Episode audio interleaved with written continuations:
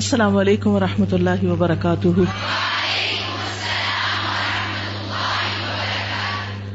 یہ تو بہت ہی خوشی کی بات ہے کہ آپ کو حدیث یاد ہو گئی ہے. یہ بتائیے کہ پڑھنے کی عادت بھی کچھ ہوئی؟ رات کو یاد رہتا ہے؟ الحمدللہ. اگر یاد نہ رہے تو کیا کریں گے؟ ریمائنڈر کیسے دیں گے خود کو؟ کسی کو کہیں گے کہ آپ مجھے یاد کرا دیں جی، اور وہ بھی چلا گیا، پھر کیا ہوگا؟ جی بیڈ کے پاس لکھ کے لگا دیں گے. اور موبائل پہ، وہ رات کو تو نہیں موبائل دیکھتے نا. اور آپ کے پاس وہ کتاب ہے سونے جاگنے کے آداب؟ ہاں اگر وہ ہو نا تو رات کو اگر بک ریڈنگ بھی کریں تو نیند بھی اچھی آ جاتی ہے. تو اس میں یہ سب کچھ لکھا ہوا، اب اس کی فضیلت بھی لکھی ہوئی ہے اور یہ ساری چیزیں. تو ان شاء اللہ تعالیٰ اگر وہ کتاب سامنے بھی ہو نا کہیں رکھی بھی، تو دیکھ کے بھی یاد آ جائے کہ اوہ مجھے یہ پڑھنا ہے. اور اس طرح کرتے کرتے جتنی باقی دعائیں ہیں وہ بھی ان شاء اللہ عادت میں آ جائیں گی. میں نے کافی سال پہلے یہ کیا تھا کہ یہ ساری دعائیں اور ان کے جو ریمائنڈر تھے وہ ایک خوبصورت کارڈ، جیسے یہ جو مختلف مواقع پہ کارڈ دیتے ہیں، سوری کارڈ یا کانگریچولیشن کا یا اس طرح کا، یا آئی مس یو، تو اس طرح کے اچھے پیارے پیارے کارڈز ہوتے ہیں نا. تو وہ عموماً یہ ہوتا ہے کہ اندر کا جو ٹیکسٹ ہوتا ہے، بعض اوقات لوگ صرف اپنا نام لکھتے ہیں اور باقی کسی اور کی بات ہی اس پہ پرنٹ ہوتی ہے. تو مجھے کبھی اچھا نہیں لگتا جو کسی کا پرنٹ یا فارورڈڈ میسج ہو، اوریجنل اچھا لگتا ہے، چاہے دو لفظ ہی ہوں اگر کسی نے دل سے لکھے ہوں. تو وہ اگر بیچ میں سے نکال دیں تو عموماً یہ ہوتا ہے کہ وہ اندر کی سائڈ نا خالی ہوتی ہے، تو اس میں نیا پیج لگا لیں اور اس پر آپ لکھ لیں کہ رات کو سوتے وقت جتنے بھی اذکار ہیں ان کے صرف پوائنٹس، آیت الکرسی پڑھنا ہے، آخری دو آیات پڑھنا ہے، معوذتین پڑھنا ہے، قل یا ایھا الکافرون پڑھنا ہے، وہ کر کے. اور پھر اس کے بعد دعائیں جو ساری آتی ہیں ان کے پہلے دو دو لفظ، تاکہ ان میں سے کوئی مس نہ ہو، اور جو نہیں آتی ان کو پورا پورا لکھ کے بس اس کارڈ کو اپنے بیڈ سائڈ ٹیبل پر یا کہیں قریب رکھتے ہیں. وہ دیکھنے میں بھی خوبصورت ایسا لگتا ہے جیسے کوئی ڈیکوریشن کی چیز ہے. اور پھر سوتے وقت اگر آپ اس کو بس تھوڑا سا اٹھا لیں اور اس کو پڑھیں گے تو انشاءاللہ پھر بھولے گا نہیں. تو پچھلی دفعہ جو میں نے بنایا تھا کارڈ وہ کینیڈا میں رکھا ہوا تھا، تو اب میں جب گئی ہوں تو ویسے ہی میرے وہیں ٹیبل پر تھا. اور یہاں تو الحمدللہ کتاب چھپ گئی تھی، تو اور ویسے ایپ بھی ہے اب اس کی موبائل پہ. تو موبائل کا بس یہ مسئلہ ہو جاتا ہے کہ اگر موبائل سے کھول لینا ایپ تو کچھ اور بھی ساتھ کھل جاتا ہے، تو پھر انسان ریزسٹ نہیں کر سکتا. تو میں عموماً ایروپلین موڈ پہ کر کے سونے جاگنے کے آداب کھولتی ہوں تاکہ کچھ اور نہ کھلے پھر، اور انسان وقت پہ سو جائے. وقت پہ سوئے گا تو پھر کیا ہوگا؟ وقت پہ اٹھے گا. یس، اور وقت پہ اٹھے گا تو کیا ہوگا؟ سارے دن کے کام اپنی جگہ پر ہوں گے. بہت سی خیر، نیکی اور بھلائی سے انسان محروم ہو جاتا ہے جب وہ وقت پر اٹھتا نہیں. ٹھیک ہے نا؟ تو وقت پر اٹھنے کا طریقہ یہی ہے کہ وقت پر سویا جائے. اور وقت پر سونے کے لیے ضروری ہے کہ انسان اپنے آپ کو ان ساری چیزوں سے بچائے جو اس وقت میں خلل انداز ہوتی ہیں. چلیے آگے چلتے ہیں، ہم کچھ پڑھ لیتے ہیں. نحمده ونصلي على رسوله الكريم. اما بعد، فاعوذ بالله من الشيطان الرجيم. بسم الله الرحمن الرحيم. رب اشرح لي صدري ويسر لي امري واحلل عقدة من لساني يفقهوا قولي. قل هل يستوي الذين يعلمون والذين لا يعلمون وَإِذَا قِيلَ انشُزُوا فَانشُزُوا يَرْفَعِ اللَّهُ الَّذِينَ آمَنُوا مِنكُمْ وَالَّذِينَ أُوتُوا الْعِلْمَ دَرَجَاتٍ وَاللَّهُ بِمَا تَعْمَلُونَ خَبِيرٌ. يَا أَيُّهَا الَّذِينَ آمَنُوا أَطِيعُوا اللَّهَ رسوله ولا تولوا عنه وأنتم تسمعون. کتاب المغازی، حدیث نمبر 358. حدثني اسحاق بن منصور حدثنا عبد الرزاق اخبرنا معمر عن الزهري عن محمد بن جبير عن ابیہ قال سمعت النبی صلی اللہ علیہ وسلم یقرأ فی المغرب بالطور وذلك اول ما وقر الایمان فی قلبی. امام بخاری کہتے ہیں کہ مجھ سے اسحاق بن منصور نے حدیث بیان کی. ان کا لقب ہے کوسج، کوثر نے کوسج جیم سے، کنیت ہے ابو یعقوب. مجھ سے اسحاق بن منصور نے بیان کیا، کہا ہم سے عبد الرزاق نے، کہا ہمیں معمر نے خبر دی، انہوں نے زہری سے، انہوں نے محمد بن جبیر بن مطعم سے. اور محمد کس سے روایت کرتے ہیں؟ ان ابی ہی، اپنے والد سے. ان کا نام کیا ہے؟ ٹھیک ہے.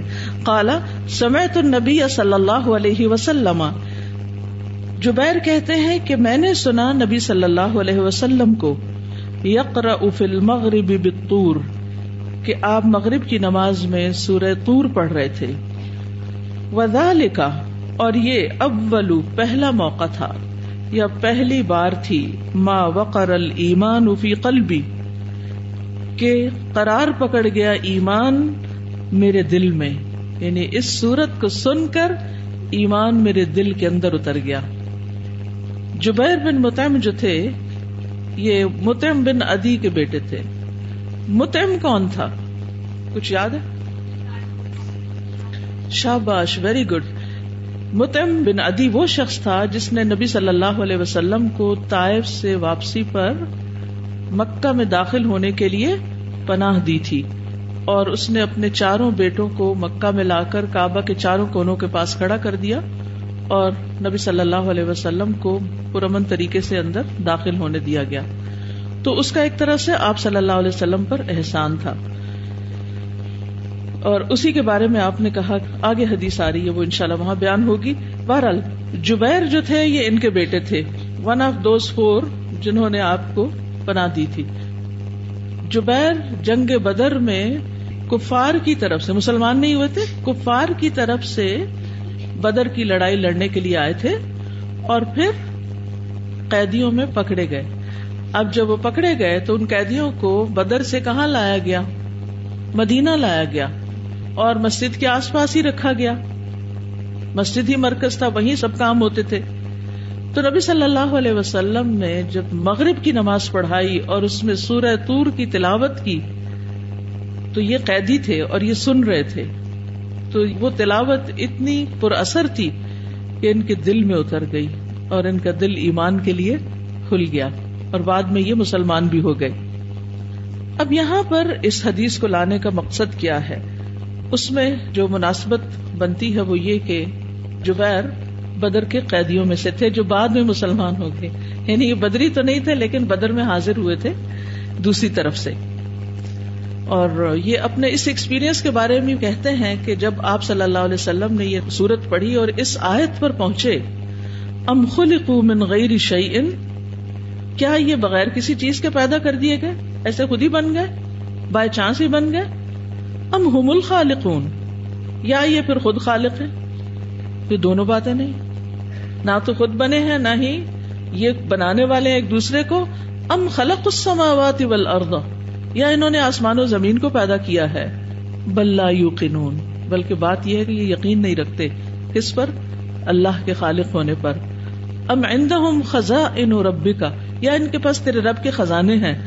ام هم المسیطرون، یا پھر یہ حکم چلانے والے ہیں، یعنی ان خزانوں کو تقسیم کرنے والے.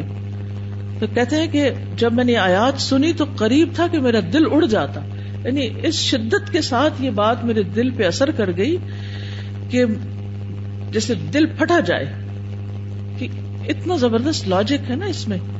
آپ دیکھیے کہ دعوت دینے کا جو طریقہ ہوتا ہے اس میں قرآن کا پڑھ کے سنانا بہت مؤثر طریقہ ہے. نمبر دو، قرآن کا جو انداز ہے اس میں جو حکمت ہے دعویٰ کے اسلوب میں، وہ بھی غور کے قابل ہے کہ سوال کے انداز میں ضمیر جگایا گیا ہے، ہوش میں لانے کی کوشش کی جا رہی کہ کس غفلت میں پڑے ہو، کس بھول میں ہو، کتنی غلط بات سوچ رہے ہو، تم کیوں نہیں ایمان لے آتے. یعنی انڈائریکٹلی دعوت دی جا رہی ہے کہ ایمان کیوں نہیں لے آتے. تو اب دیکھیے کہ بہت سے لوگ اس بات کی شکایت کرتے ہیں، ینگ بچوں کو کیسے بات بتائیں، بچے ایتھیسٹ ہوتے جا رہے ہیں، دین چھوڑ رہے ہیں، وہ بات نہیں سنتے، نہیں سمجھتے، اس لیے کہ ہم لمبی لمبی تقریریں کرتے ہیں. اگر ان کو اس قسم کے سوال کیے جائیں جو ان کو ہوش میں لائیں اور وہ واقعی لاجواب اس اعتبار سے ہو کہ انہیں اس بات پر غور کرنے کا موقع ملے اور سوچنے سمجھنے کا، تو پھر وہ سمجھنے کی مزید جاننے کی بھی کوشش کریں گے. لیکن جب ہم بہت ساری باتیں انہیں سناتے ہیں تو کان بند کر لیتے ہیں، پھر وہ آگے نہیں سنتے. تو یہاں پر آپ دیکھیے کہ کتنا زبردست انداز ہے. بہرحال اس حدیث سے یہ بھی پتہ چلتا ہے کہ نبی صلی اللہ علیہ وسلم مغرب کی نماز میں جہری قراءت کرتے تھے شابش، اور لمبی صورتیں بھی پڑھتے. سورۃ طور چھوٹی صورتوں میں سے نہیں ہے. بخاری اور مسلم کی روایت میں آتا ہے کہ آپ مغرب کی نماز میں کبھی کبھی قصار مفصل صورتیں پڑھا کرتے تھے، یعنی مختصر صورتیں. اور وہ قصار مفصل جو ہیں وہ شروع ہوتی ہیں البینہ سے آخر تک، الناس تک. لیکن کبھی یہ بھی ہوتا تھا کہ آپ تھوڑی طویل صورت بھی پڑھتے. آپ نے والتین والزیتون بھی پڑھی، لیکن یہ نہیں کہ ہمیشہ مغرب میں چھوٹی ہی صورتیں پڑھی، یعنی اکثر چھوٹی پڑھتے. صحابہ کہتے ہیں کہ جب ہم آپ کے ساتھ نماز پڑھ کے واپس جاتے تو واپس ہم ابھی روشنی پاتے، اس طرح کہ اگر کوئی تیر پھینکتا اور تیر جتنی دور جا کے گرتا اس جگہ کو بھی ہم دیکھ پاتے تھے، یعنی اتنی روشنی ہوتی تھی، بالکل اندھیرا نہیں چھا جاتا. اور یہ روشنی جب ہی ہو سکتی ہے نا جب چھوٹی صورت پڑھی جائے. لیکن اس کا یہ مطلب نہیں کہ آپ نے ہمیشہ چھوٹی صورت ہی پڑھی، آپ نے طویل صورتیں بھی پڑھی. حتیٰ کہ یہاں تک آتا ہے کہ آپ نے کبھی اوساط پڑھی اور کبھی طوال بھی پڑھی. اور اوساط مفصل جو ہے النجم سے البینہ تک ہیں، اور النجم تک شروع سے لے کر وہ جو لمبی لمبی صورتیں ہیں جیسے الاعراف وغیرہ، ان صورتوں کو بھی کبھی کبھی آپ نے مغرب میں پڑھا ہے. اور ویسے بھی بدل بدل کے صورتیں پڑھنی چاہیے. اس سے کیا فائدہ ہوتا ہے؟ اس سے خشوع آتا ہے، اس سے توجہ زیادہ رہتی ہے. جب ہم لگی بندی چیز پڑھ لیتے ہیں نا تو وہ پھر بس ایسے پھسلتے چلے جاتے ہیں، وہ کوئی سوچ سمجھ کے نہیں چلتے.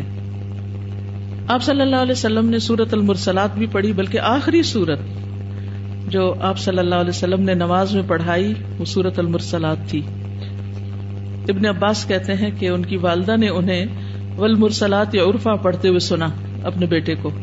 کہنے لگی، اے میرے بیٹے، اللہ کی قسم تمہاری اس سورت کی تلاوت نے مجھے یاد دلا دیا کہ یہی وہ آخری سورت ہے جو میں نے رسول اللہ صلی اللہ علیہ وسلم سے سنی تھی. اس وقت آپ مغرب کی نماز پڑھا رہے تھے. آخری سورت والمرسلات عرفا.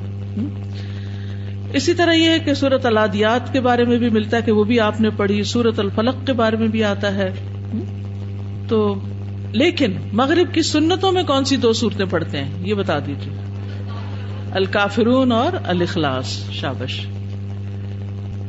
ایک اور چیز جس کا ہمیں خیال رکھنا چاہیے کہ قرآن کو اس انداز سے پڑھیں کہ وہ دلوں پر اترے، دل سے پڑھیں دل پر اترے، یعنی اس آسپیکٹ کو کبھی بھی محو نہ ہونے دیں.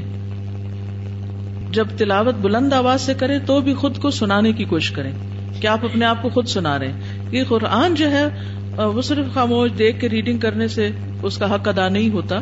اس کے لیے تلاوت کرنا، قرات کرنا ضروری ہے. اللہ کہ بیمار ہو انسان تو زیر لب پڑھ لے، ورنہ صبح کے وقت خاص طور پر بلند آواز میں پڑھیں. اور کوئی دن ایسا نہ گزرے کہ جس میں آپ نے بلند آواز سے تلاوت کی نہ ہو. ابھی تو آپ ایک ٹائم ٹیبل میں کسے ہوئے تو پڑھنا ہی پڑتا ہے، اس میں مجبوری کے مارے پڑھتے ہیں کہ اب ٹیچر دیکھ لے گی تو کیا کہے گی. لیکن یہ ہے کہ کوشش کریں کہ بلند آواز میں پڑھیں. قرآن جو ہے نا شفا ہے، تو اگر آپ اس نیت سے بھی اس کو پڑھیں گے تو انشاءاللہ روحانی جسمانی امراض سے بھی چھٹکارا ملے گا. قرآن مجید میں آتا ہے اذا تتلی علیہم آیات الرحمن خروا سجدا وبکیا، کہ جب ان پر رحمان کی آیات پڑھی جاتی ہیں تو یہ گر پڑتے ہیں. کیسے؟ سجدے میں روتے ہوئے، سجدہ کرتے اور روتے ہوئے گر پڑتے ہیں. ان کے دلوں پر اتر جاتا ہے قرآن. وَإِذَا سَمِعُوا مَا أُنزِلَ إِلَى الرَّسُولِ تَرَى أَعْيُنَهُمْ تَفِيضُ مِنَ الدَّمْعِ مِمَّا عَرَفُوا مِنَ الْحَقِّ، جب وہ سنتے ہیں جو رسول کی طرف نازل کیا گیا تو تم دیکھو گے کہ ان کی آنکھیں آنسو سے بہ رہی ہوتی ہیں، آنسو چھلک رہے ہوتے ہیں. تفیض، فاض یفیض ہوتا ہے کسی چیز کا اچھل کے نکلنا، شدت سے باہر آنا، یعنی بس گرتے ہی چلے جا رہے ہیں آنسو. ایک تو نا تکلفن رونا، اور ایک یہ ہے کہ انسان واقعی اللہ کی خشیت سے روئے. اور یہی رونا انسان کو فائدہ دیتا ہے جو اللہ کی خشیت سے ہو. رہا دکھاوے کا رونا اور ٹس ہوئے بہانا، اب یہ سب رو رہے ہیں تو چلو میں بھی رو لوں، اس کا کوئی فائدہ نہیں. یہ اللہ کے قرب میں اضافے کا باعث نہیں بنتا بلکہ اللہ سے دوری کا باعث بنتا ہے. ٹھیک ہے، تو کیا کوشش کرنی ہے کہ قرآن پڑھتے اور سنتے ہوئے رونا آئے، آنسو آئے. نبی صلی اللہ علیہ وسلم نے بھی کبھی کبھار صحابہ سے سنا، عبداللہ بن مسعود سے روایت ہے کہ انہوں نے کہا کہ رسول اللہ صلی اللہ علیہ وسلم نے مجھ سے فرمایا کہ میرے سامنے تلاوت کرو، تو وہ کہنے لگے کہ میں آپ کو سناؤں، آپ پر تو قرآن اترتا ہے. تو آپ نے فرمایا میں بھی چاہتا ہوں کہ مجھے سنایا جائے. تو پھر اس وقت انہوں نے جب سورۃ النساء پڑھنی شروع کی اور اس آیت پہ پہنچے، فَكَيْفَ إِذَا جِئْنَا مِن كُلِّ أُمَّةٍ بِشَهِيدٍ وَجِئْنَا بِكَ عَلَى هَؤُلَاءِ شَهِيدًا، یہ جب آپ نے سنی تو آپ روتے رہے، اور پھر آپ نے فرمایا ٹھہر جاؤ، اس پہ رک جاؤ، کیونکہ اس میں آپ کو ذمہ داری کا احساس دلایا گیا نبی صلی اللہ علیہ وسلم. تو قرآن کو نہ تو گا گا کے پڑھا جائے اور نہ ہی بے دلی سے پڑھا جائے، نہ مجبوری سے، بلکہ ایسے پڑھا جائے کہ دل پر اثر ہو اور دل پہ اللہ کی خشیت پیدا ہو. کبھی رونگٹے بھی کھڑے ہو جائیں، جسم میں ایک چل سی آ جائے، انسان اندر سے نرم پڑ جائے، اور اس کے لیے ضروری ہے کہ پھر اچھی آواز میں پڑھا جائے. ٹھیک ہے، ہر ایک کی آواز فرق ہوتی ہے، کسی کی زیادہ مؤثر ہوتی ہے، کسی کی کم، لیکن خوبصورت بناتے بھی تو ہے نا. اگر کوئی آپ کو کہیں کلام اقبال سنا دے، ٹھیک ہے، کیسے سنائیں گے؟ اپنی خوبصورت سے خوبصورت آواز کریں گے. قرآن تو کہیں زیادہ حقدار ہے کہ اس کو خوبصورت سے خوبصورت انداز میں پڑھا جائے. اور اللہ سبحانہ وتعالیٰ کسی چیز کو اتنی توجہ سے نہیں سنتے جتنی نبی صلی اللہ علیہ وسلم یا کسی نبی کی آواز کو جو وہ بہترین انداز سے قرآن پڑھتے ہیں، یعنی تغنی بالقرآن جس کو کہتے ہیں. نبی صلی اللہ علیہ وسلم نے ابو موسیٰ شری کی جب تلاوت سنی تو کیا کہا تھا ان کو؟ لقد اوتیت مزمارا من مزامیر آل داؤد. ٹھیک ہے کہ تمہیں آل داؤد کی خوش الہانی میں سے حصہ ملا ہے. یہ ہوتا ہے کہ کچھ کچھ خاندانوں یا کچھ کچھ لوگوں کے اندر خوش الہانی دوسروں کی نسبت زیادہ ہوتی ہے. اسی طرح حضرت عائشہ ایک دن عشاء کی نماز کے بعد لیٹ گھر آئیں. آپ نے فرمایا تم کہاں تھی؟ تو کہا کہ میں آپ کے ایک ساتھی کی تلاوت سن رہی تھی جو اس سے پہلے میں نے کبھی نہیں سنی. تو پھر کہتی کہ آپ کھڑے ہوئے تو میں بھی کھڑی ہوئی اور آپ سے بات کرنے لگی. تو آپ نے فرمایا یہ ابو حذیفہ کے آزاد کردہ غلام ماشاء اللہ سالم ہے. اچھا، بس آخری بات اس میں یاد رکھیے کہ لیس منا من لم یتغنى بالقرآن. اس سے کیا لازم آتا ہے کہ تغنی بالقرآن لازم ہے ہم پر. قرآن کو خوبصورت آواز میں پڑھنا ضروری ہے، کیونکہ لیس منا من لم یتغنى بالقرآن. اور یقین مانیے یہ میوزک کی ایڈکشن کا علاج ہی یہی ہے، کوئی اور چیز نہیں آپ کو چھڑا سکتی. لیکن جب آپ قرآن کو اچھی تلاوت میں سنتے ہیں، اچھی قرآن سنتے ہیں یا پھر پڑھتے ہیں، تو پھر کوئی اور چیز آپ کو اچھی لگتی نہیں، باقی چیزیں پھر سیکنڈری ہو جاتی ہیں. اور ہمیں حکم بھی ہے زین القرآن باصواتکم، قرآن کو اپنی آوازوں کے ساتھ زینت بخشو. یاد رہے گی یہ بات، یہ ساری باتیں کیوں کی ہیں میں نے؟ یاد دہانی کے لیے، اور پھر یہ کہ جو ہمارا مشن ہے نا کہ قرآن سب تک پہنچے، تو قرآن کو خوبصورت انداز میں پڑھنا جو ہے وہ ایک ذریعہ بنے گا لوگوں کو قرآن کے قریب لانے کا، قرآن سے محبت دلانے کا. ہماری باتیں کیا حقیقت اور حیثیت رکھتی ہیں؟ تو یہ دراصل قرآن ہی ہے جو لوگوں کے دلوں تک جاتا ہے، کیونکہ اللہ نے ہی ان کے لیے بھیجا ہے. اور جب ان تک ہم پہنچا دیتے ہیں تو گویا ایسے ہی جب ایک امانت لے جاتے ہیں، لیکن اس کو خوبصورت انداز میں لے جائیے. تو جبیر بن مطعم جو تھے وہ قرآن سن کر مسلمان ہوئے تھے. کہتے ہیں وقر الایمان فی قلبی، بس وہ اندر ہی کہیں اتر گیا. ہارٹ میں ایروز بنا کے وہ دکھاتے ہیں نا، تو آپ دیکھیے کہ وہ تو ہم فضول مقاصد کے لیے استعمال کرتے ہیں نا، لیکن آپ دیکھیے کہ نبی صلی اللہ علیہ وسلم نے جس طرح قرآن پڑھا تو ایسے ہی ہے جیسے نشانے پہ تیر جا لگا. اگر آپ کو قرآن صحیح نہیں پڑھنا آتا تو آپ پھر اللہ کے دین کو پہنچانے میں کانفیڈنٹ بھی نہیں ہو سکتے. ٹھیک ہے، تو اس میں خوب محنت کیجیے، شوق سے پڑھیے. اگر ایک دفعہ ایک کورس کرنے سے نہیں ٹھیک ہوا تو پھر کر لیجیے، پھر کر لیجیے، کیا فرق پڑتا ہے؟ تو ساری زندگی کا ساتھ ہے. اگر ہمارے ہاتھوں ایک شخص بھی مسلمان ہو جائے تو کتنی بڑی سعادت ہے. ابھی کوئی مجھے بتا رہا تھا کہ وہ جس نئے علاقے میں شفٹ ہوئی ہیں وہاں انہوں نے تجوید پڑھانی شروع کی, اور کہتی ہے کہ جس کو دعوت دی ہے سبھی پڑھنے کے لیے آ گئے. کل شام میری میٹنگ تھی ہاسٹل کی بچیوں کے ساتھ, تو ان میں سے اکثریت کی جو پریشانی میں نے دیکھی کہ وہ یہ تھی کہ یہاں سے جب اپنے اپنے گھروں علاقوں میں جائیں گے کیسے لوگوں کو بلائیں کہ کیا کریں گے, کیسے کام شروع کریں گے. یعنی یہ احساس تو الحمدللہ بہت ہو گیا کہ ہمیں بھی کچھ اپنا حصہ ڈالنا ہے اللہ کے دین کی خدمت کا, لیکن کریں کیسے. تو مجھے تو یہ بہت ہی اچھا طریقہ لگا. ان کہتی ہیں کہ جس کسی کو بھی بلایا وہ خوشی سے آ گیا. تو اگر آپ کے پاس یہ سکل ہے, اچھی طرح قرآن پڑھنا اور پڑھانا آتا ہے, سنانا آتا ہے, تو جس کو بھی آپ کہیں گے اور خصوصاً مفت پڑھانے کے لیے کہیں گے تو پھر آپ سے لوگ سنبھالے بھی نہیں جائیں گے. اور اس سے اگر آپ شروع کر لیتے ہیں تو آپ دیکھیے کہ آپ کا اپنا علاج, سارا ڈپریشن, ہر چیز آپ کی ختم ہو جائے گی. آپ کہیں بھی چلے جائیں, کسی یونیورسٹی میں, کسی ملک میں, دنیا کے کسی حصے میں, ایون اگر مارس پہ پہنچ گئے آپ کی زندگی میں لوگ اور وہاں کالونیز بن گئی اور وہاں آپ بھی چلے گئے, تو وہاں بھی یہ وہ چیز ہے کہ جو ہر جگہ آپ کو فائدہ ہی فائدہ دے گی, زندگی میں برکتیں ہی برکتیں ہوں گی. سورۃ البقرہ کا پڑھنا باعث برکت اور چھوڑنا باعث حسرت. یس, تو یہ حسرتوں کا شکار نہ ہو, قرآن سے دوستی کر لیں. ٹھیک ہے, اوکے جی, فرمائیے.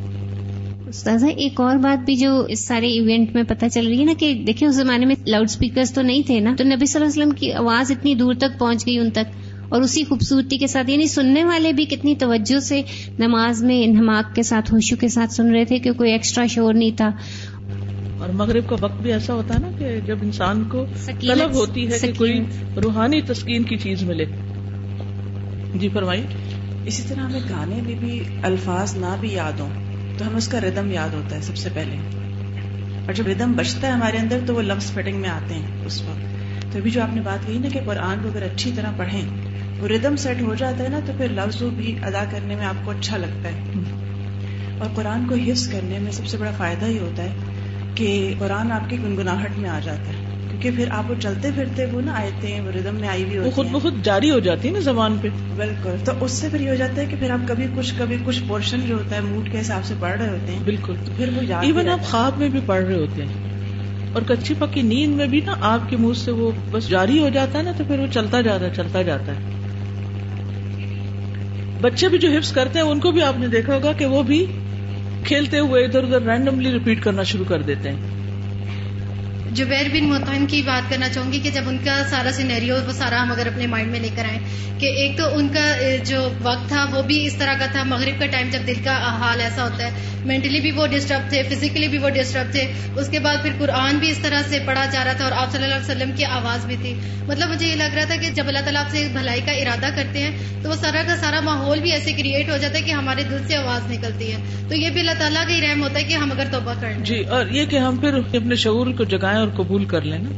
یعنی کبھی کبھی اللہ تعالیٰ باندھ کے انسان کو کسی جگہ لے جاتے ہیں کہ سنو اور سیدھے ہو جاؤ.